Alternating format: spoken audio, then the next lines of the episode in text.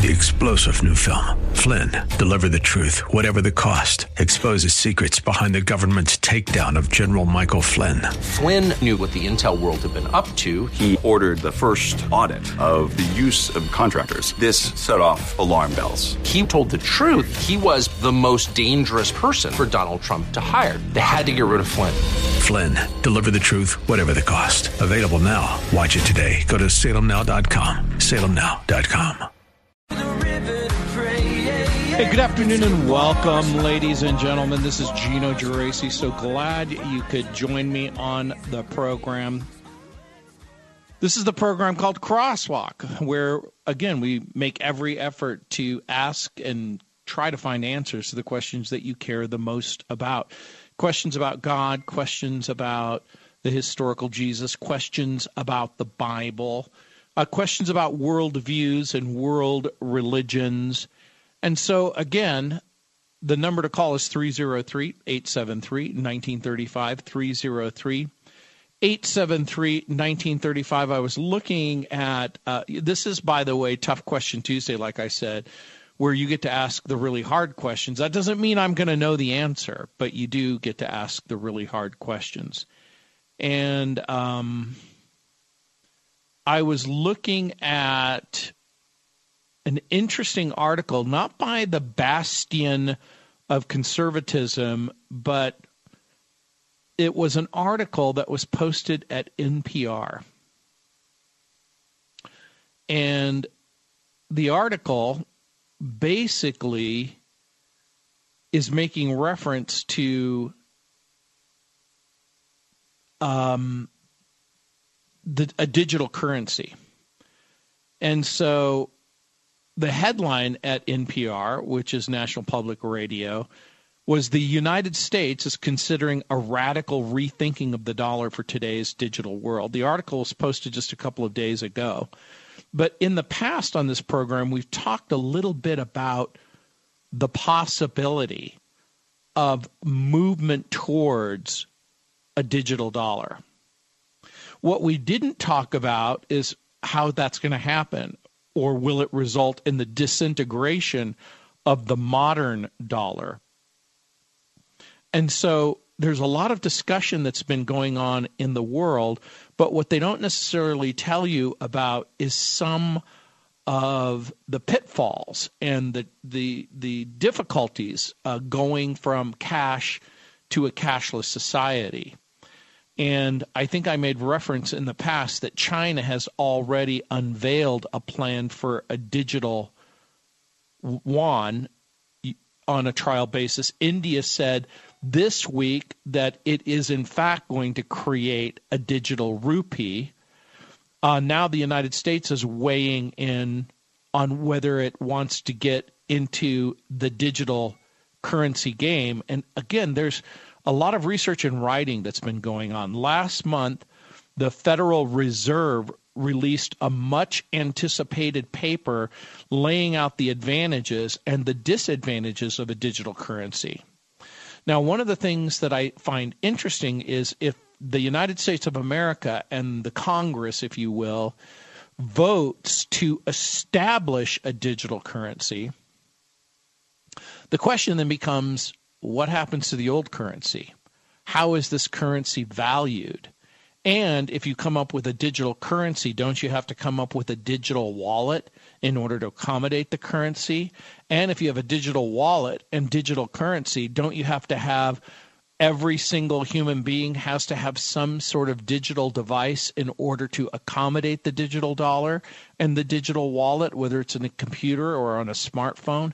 And don't you have to have an infrastructure in place for all of the banks and financial institutions? And oh, by the way, does that mean that the banks and the financial institutions will have to conduct business with the digital currency? And oh, by the way, what will happen? to local trade and then global trade. And if China has its own digital currency and Russia has its own digital currency and India has its own digital currency, what about countries that don't have digital currency? So, again, according to lawmakers, the Fed says it's taking its first step that that allegedly is supposed to be a Kickstarter to have a conversation among policymakers and gather feedback from the average person um, in the country to the largest financial institutions. And what's interesting to me, again, is where will this road take us? And will this road take us to a place where all private transactions, and by private, I mean not government, um, that there's no government scrutiny. In other words, does this mean every single transaction with a government currency and a, a government wallet would be scrutinized by the government and then assessed as being appropriate or inappropriate, criminal or non criminal. And so it's all very, very interesting. By the way, if you want to join me on the program, it's 303 873 1935. So here's what we basically know policymakers are stressing, you know, that these are the early days, that there's a lot that needs to be hammered out, that the transactions conducted with digital dollars probably won't seem too different from existing private alternatives that allow us to pay for things by bringing our smartphones to the digital reader. Ch- China, of course, allows digital yuan payments in the cities in which the country is piloting its digital c- currency, allowing citizens to make payments via an app set up by the government. But remember, this is the same government that's that's uh, conducting spying, that's imprisoning Uyghurs, and that's giving its citizens social credits or social demerits. And so, what happens if a government issuing a, the digital c- currency and allowing them to make payments? What if they decide that they want to confiscate whatever digital money you have in your digital wallet? So, people are trying to come up with reasons why this is a good idea, like reducing or diminishing fees uh, is one benefit. You might remember in our cash stressed culture during COVID 19, you probably went into banks where there's they were where they said we can't give you any small change you might have went into businesses that asked you to pay with a credit card because it was too difficult to make payments or just to round up the dollar amount if you were going to insist on using cash. And so when you make a contactless payment, it might seem immediate, but according to Chris Giancarlo, the former chairman of the Commodity Futures Trading Commission, there's a lot going on beyond, behind the scenes. He said, quote, my mobile device tells his mobile device to inform a whole series of banks to confirm that I am who I say that I am, that I have a certain amount of money in my account or bank, and that there's enough money to move from my bank to his bank. At each step of the way, there are transaction fees. And so in 2020, they added up to more than $110 billion in transaction fees so where's this money coming from? Who's paying the fees, and how does it contribute to an increase or a decrease in um, the cost of goods and services? So, it wouldn't necessarily entirely eliminate non government players. In China, for example, users who want to use the digital yuan can go to banks to add money to their digital wallets. But just having a digital dollar in circulation could put pressure on credit card companies and payment processors to lower fees in order to be competitive. But there's so much behind this story. What would it mean if you woke up and this process was accelerated and the government told you the dollar as you understand it is going to cease to exist and everyone will be required to have digital dollars. Is that even a possibility? What do you think? 303 873 1935. I'll be back. Hey, welcome back, ladies and gentlemen. This is Gino Geraci. So glad you could join me on the program. The number's 303 873-1935, 303-873-1935. That's the number if you want to join me on the program. Let's see who's up. Monty, welcome to the program. Thanks, Gino, for taking my call. Hey, you're welcome. I got a question. We did the book of uh, Revelation, the end times events, and I was wondering if there was any connection between the, you know, like the seven seals and the judgment trumpet blasts and the bowls of judgment. I was wondering if there's any connection or they're uh, totally separate events, a series of events. Well, again, in in a way, they're definitely connected. Um, I'm not sure, Monty, if you're familiar with like Russian nesting dolls, where there's this great big doll and you take off its head, and then there's another doll inside of it, and there's another doll doll inside of it, and then there's another doll inside of it. the Book of Revelation is like that, where um, when you talk about the trumpets, the the bowls, the um, the judgments, if you will, that are coming in the book of Revelation. And so in the book of Revelation, there's a series of judgments that begin with the with the, the you know the the breaking of the seal.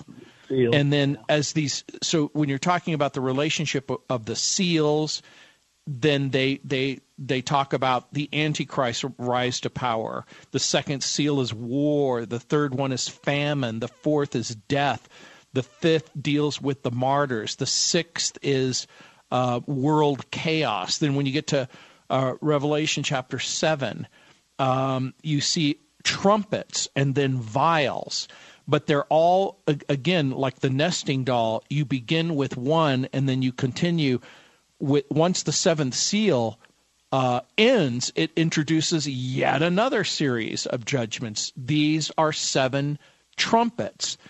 And the trumpets were used to announce war or move the camp or announce the mm-hmm. feast.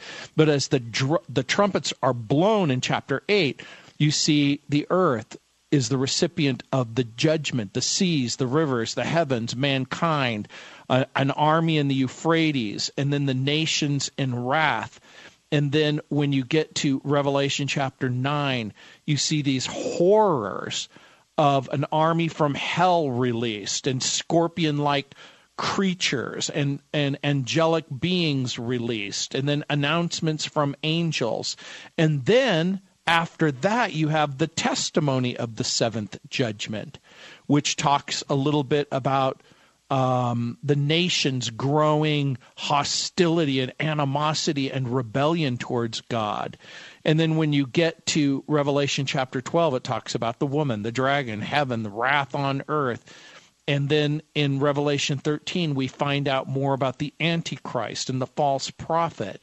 And then you have this panoramic view that begins to take place, which culminates in the Battle of Armageddon. And as, so you can see they're all connected, and, and as they as it grows and grows and grows, you have a devastation of such catastrophic proportions that Jesus himself said in the New Testament that he's going to be surprised if anybody's alive when he gets back.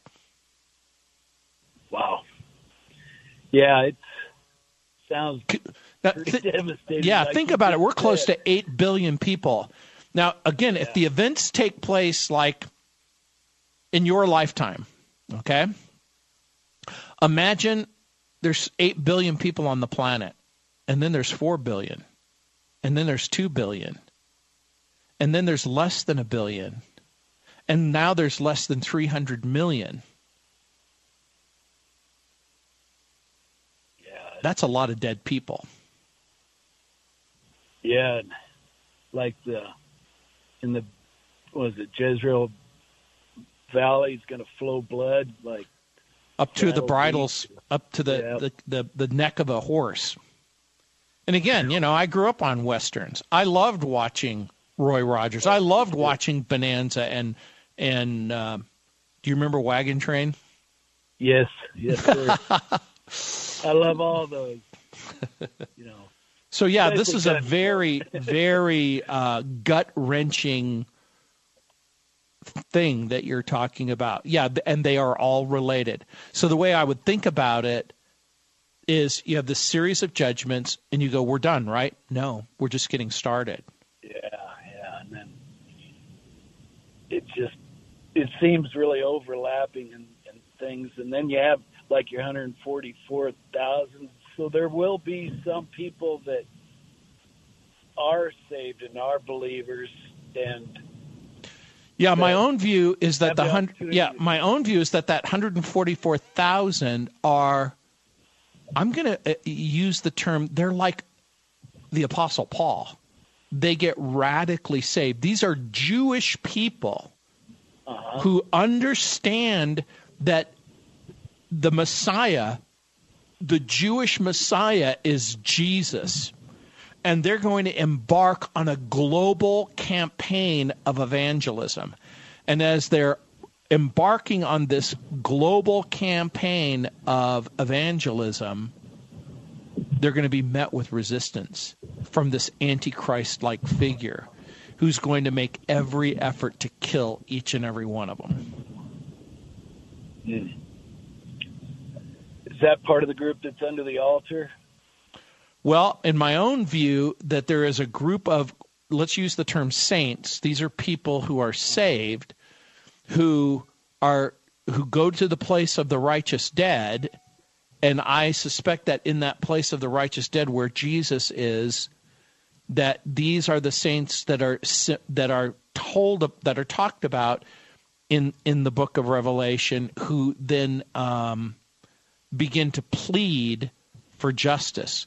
Now, as they're pleading for justice, it isn't because God is reluctant to give justice, but rather there's they're motivated um, as, as they're pleading for for for justice. So yeah. the way that I would think about it is the the the uh, the prayers, or so there's two ways of thinking about it there's the prayers of the saints in Revelation chapter 5 verse 8 and then there are the tribulation saints which which you're alluding to. These are the people who are living during the tribulation and that it's like we said there's these judgments. And at the time of the persecution for the believers, the saints, because of the Antichrist's persecution in Revelation 13 7, Daniel the, the prophet Daniel in Daniel chapter 7, verse 21, sees this antichrist figure waging war against the saints and defeating them. Now, we, we understand that this isn't an ultimate defeat because the, the, the worst thing that happens to the believer if they're killed by somebody is they go to heaven. So, you know, can you imagine if you got held up or someone threatens to kill you? And you look at him with a smile and you say, Are you serious? Are you my ticket to heaven? Are you the uh-huh. instrument that God has sent so that I can have my eternal reward? I know that's not the first thing that comes to our minds when somebody's waving a gun at us, but I've come to the realization that that's exactly what's going to happen. But my my view is that the tribulation saints hear the gospel from a number of different sources. Maybe the Bible, maybe there are copies of the Bible that are left in the world. God's judgment begins to fall. They read this Bible. They hear the gospel from the two witnesses. They see the 144,000 Jewish missionaries um, who are redeemed and sealed, and then they're killed. They're killed. So we see multitudes of tribulation saints who are saved from every corner of the world, and they wind up under that altar, crying out for justice. I hope that helps. Wow, I wish I'd had a recorder on that one. You know. Hey, that's beautiful. all you have to do is go to the podcast of the program. Oh, really? Yeah, just go to 94.7 FM The Word and hit today's date. This is Gino Geraci. Thanks for joining me.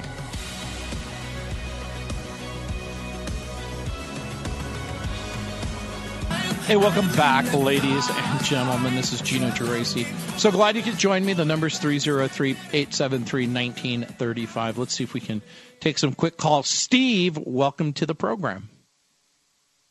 Hi, Steve. Yeah, Hey, welcome. I, I'm here. Okay, welcome. Hey, Gino, thanks for taking my call, man. Hey, you're welcome. So I got to say first that I'm not one of those that I mean I've I have been a believer for a long time, haven't always been walking the walk, and I've been through Scripture almost daily, but I don't have that knack for being able to read and remember where I read it from. but you know, I you know, I kudos to you and those that have got that gift to do that.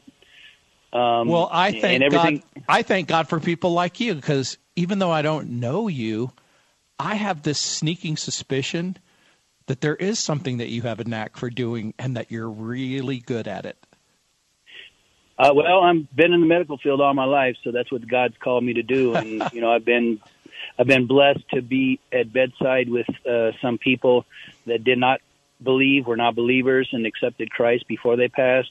So that that in my life has been huge, and that's you know no nothing to me. That's by the grace of God that I've been in that place at that time. And thank God for Um, the grace of God.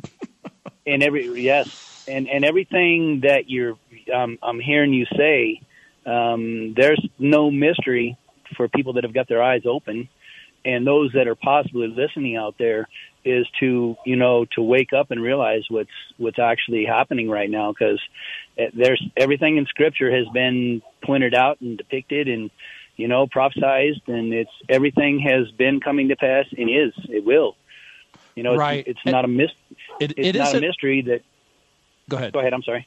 Oh, what I was basically going to say in this apocalyptic vision that John has in the book of Revelation, it falls into two categories things that have already happened, things that are, ha- well, three categories we might say. Things, Right. things that have happened, things that are happening, and things that will happen. Right. And so obviously the Bible in broad categories fall into two categories. Prophecies that have been made and fulfilled and then prophecies that remain unfulfilled. And if the Right. track record that we have in the Bible is correct and we have every reason to believe that it is, the ones that remain unfulfilled will in fact happen. right. Well, it's in front of us. It's it is happening. Well, and again, You know, the, yeah, the Bible predicts that there will be a global government at some point when this man of sin Right. arises, who this antichrist figure. Right. And this antichrist figure is going to create what some people have called a 10 nation confederacy that was seen in the image of Daniel's statue in Daniel chapter 2 and then he John goes on to describe this empire having power and authority in Revelation chapter 13 verse 2 and that Right. Being followed and receiving worship it says in chapter 13 verse 3 from all the world and then it says in Right. verse 7 having authority over every tribe people language and nation that's that's pretty thorough Right. and so in my view is it a good idea to have a global government no no. um, is it okay to resist a global government? Um, I think the answer is yes. Will it manifest itself eventually? The answer is yes. But it's Yes. okay, I think, for us to preach the gospel, point people to Jesus, and Right. remind them Boldly. and then remind them that everything that the Bible has said about their salvation is true, and everything that the Bible says about the earth's future is true. Right. Well, our government has already tried to remove God from us. right. You know, I I mean, I this this may be not too politically correct, and I really don't care because I don't like the guy that's in office right now. But um, I I believe that everything that we have led towards government wise has removed God from our our schools, our society, and made that not politically correct. And so it's you know, and I'm trying to teach my kids, you know, you go with what this says, the scripture, not Right. not government, and and speak your mind. And if you believe in God and that's in your heart, and the school is going to say you can't say God and you can't pray, then do it. Do it anyway. You know, Yeah. th- do it do do it anyway as you can then, imagine, there are forces of evil that are accelerating the process, and there are forces of good that are retarding the process. right. but, but according to the. Bible, Yeah. it says t- today is the day God has given us in grace this day. We rejoice Yes. in this day, and we thank God that we have an opportunity to preach the gospel one more day. Pre- preach the gospel and serve Him. And they've and we've already had. Um, you were speaking with this gentleman before me about losing your life, and Scripture depicts that you will be turned away. Your family, your friends, society will turn you away because of your belief. And I, I when you were talking about that, I thought of this young lady that was uh, one of the Columbine victims, and this kid with the gun pointed to her head and asking, "Do you believe in God?" And she did not hesitate. She said yes, and he shot her. She gave her life for God, for Christ, and it it says in Scripture this is going to happen. And the testimony of the saints in every generation continue. Hey, thank you for your call, Steve. This is Gino Geraci, 303-873-1935. I got to go. Hey, um, how much time do I have, Jim? Uh, Scott, welcome to the program. Gino, Hey, Scott. hey, I uh, I sent you a text um, to give you some some background. We're talking about the same person. I was looking forward to going through the test of salvation that um, Paul suggests in I think Second Corinthians, and one way to do it you taught me is to go to the book of First John and turn the verses into questions, and ask the Holy Spirit each question, am I saved? And I did that and I got a great answer. I've done it with others, including the mama, and we got great results and they're, they're for sure, for sure that they're saved. This one, uh, tried to go through it on her own, I guess, and she got to First John chapter 4 verses 18. Perfect love drives out all fear. And she's, she's a new Christian, couple months, and she's being uh, tormented with with lies from the enemy that she's going to be punished by God and sent to hell Well, for the and- mistakes and sins that she's made. Right. And so here's the key. th- There's two keys to, to, to what this person's going through, and at least in my view, how to address it.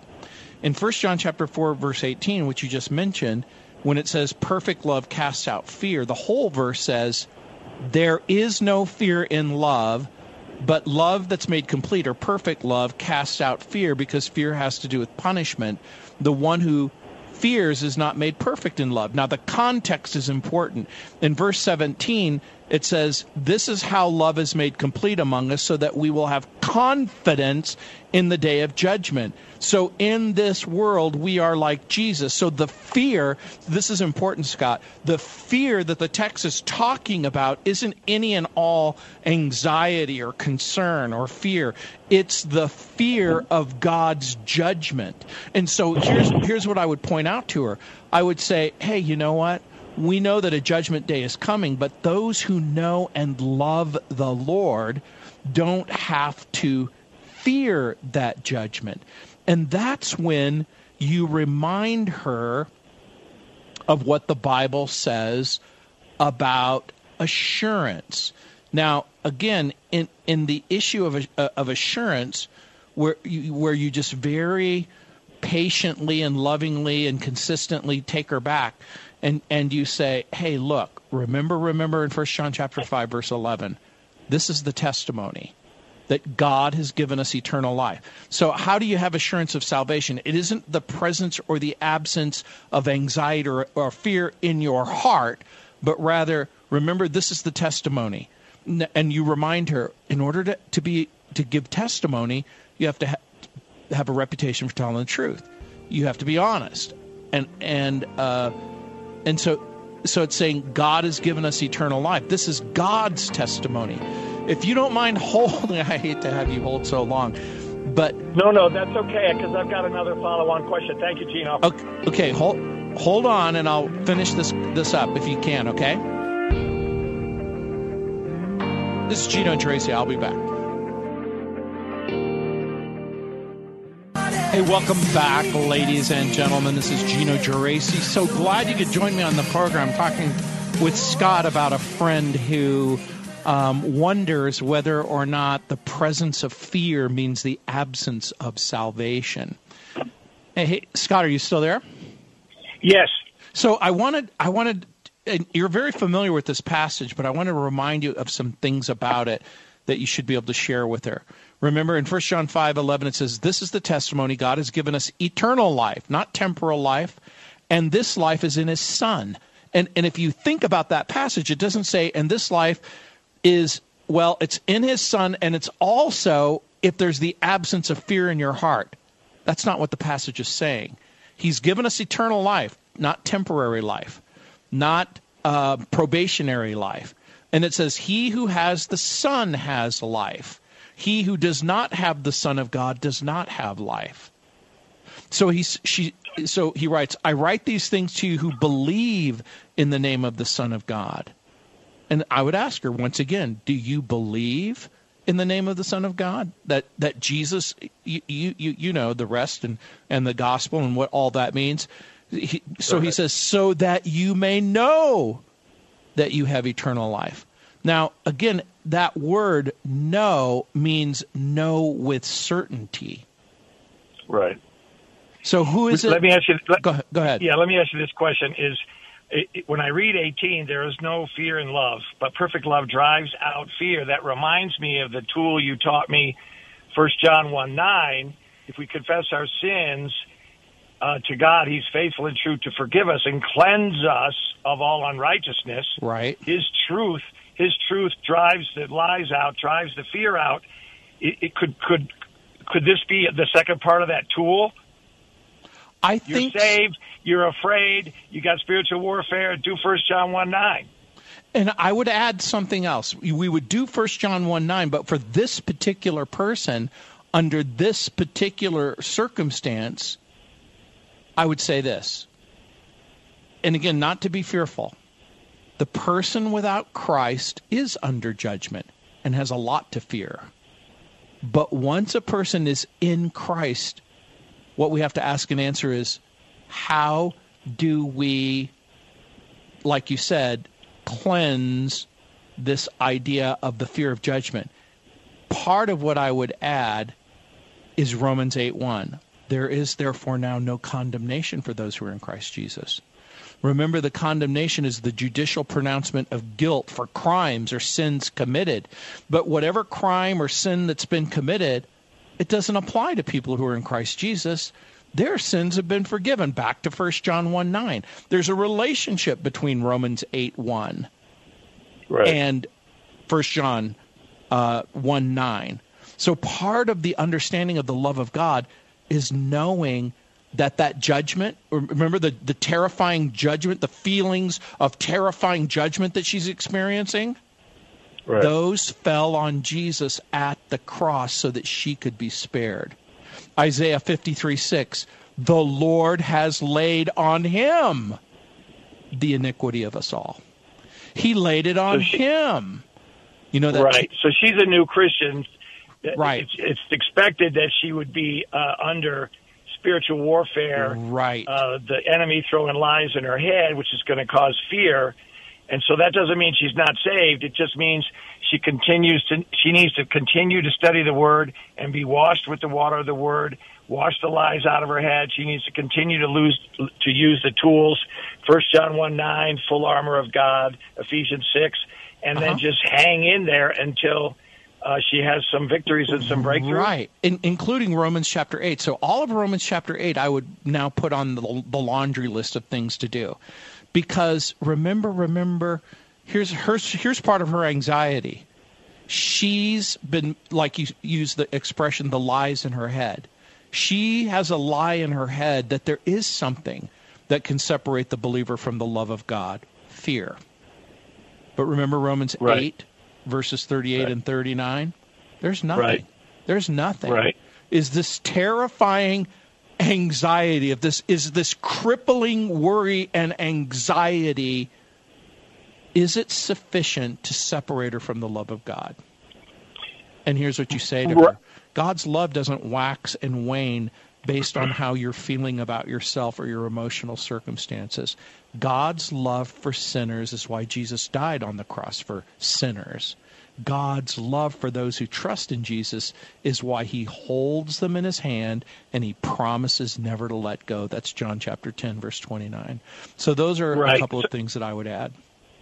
So she, so I, I need to convince her that it's not a realistic expectation that two months into salvation, that God's going to bind up the enemy, make him go away, and she's going to be yippy skippy. She's going to have to fight her way through this.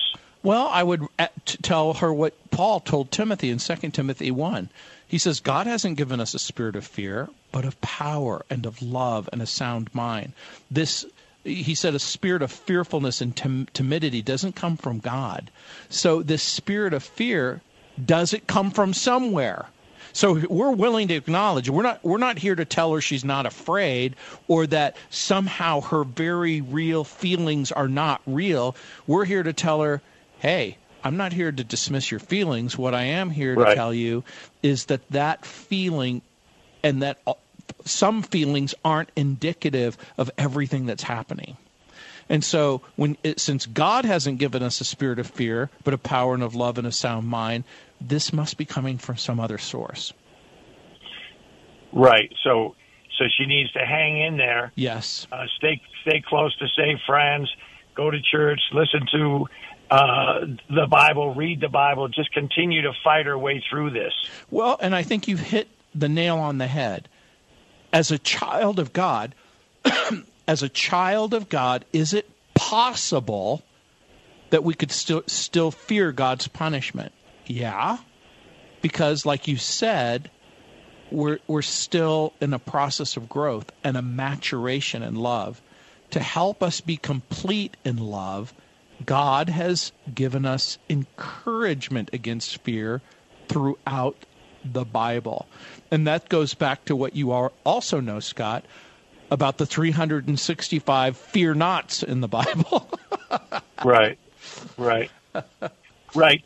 So the, the truth from Scott doesn't set anybody free. The truth from God, the Logos, the Rhema, going through the Holy Spirit, using the tools she needs to hear directly from God for the for her to be cleansed of all unrighteousness, for the lies to be washed out of her head, which will straighten out her emotions. Correct? I think so because I think the key to overcoming fear isn't necessarily believing what Gino says or Scott. The key to overcoming fear is total and complete trust in the Lord and that's why the stories in the Bible are so important. Shadrach, Meshach, and Abednego, they face the fiery furnace without fear. Stephen stands before his killers fearlessly. So to trust right. in God, that doesn't mean, you know, if a person puts a gun to your head, your your pulse goes up. There's a physiological response. You know, we are hum, we're men of men and women of clay made of with feet of clay. So right. we're not suggesting that we don't live in a broken world and that there are some things that really are pretty terrifying. Right. But we make the decision that we're not going to be af- afraid of things that come against right. So Shadrach, Meshach, and Abednego, and Stephen and others, right? They had some. They had some spiritual maturity. She's going to have to grow through that by exactly. participating with the Holy Spirit in the sanctification process. And the way you do that is you stay in the Word, reading the Word, hearing the Word, doing the Word. Exactly. That word perfect in 1 John 4.18 means complete, mature.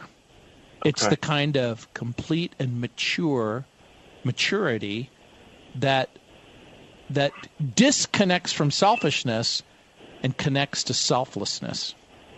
And in the meantime, stay close to other Christians – um, stay close to um, friendship, fellowship in Christ. Yeah, that's right. That's right. Because she feels she feels alone. She feels disconnected, and just like your previous caller said, uh, the Christ rejecting sinful world, people are rejecting her.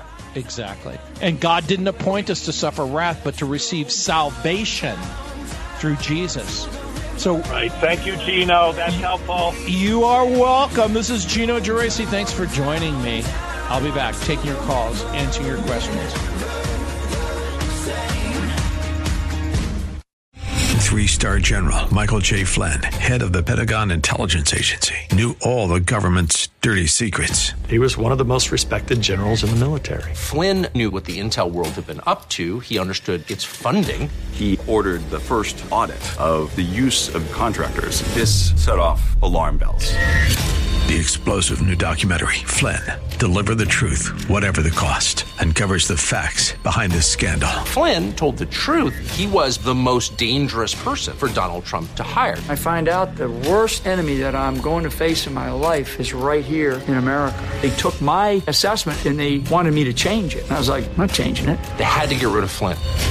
With in depth interviews, archival footage, and never before seen personal records of the man behind the headlines. I just felt like I was drowning. Flynn, deliver the truth, whatever the cost. Available now. Watch it today. Go to salemnow.com. Salemnow.com.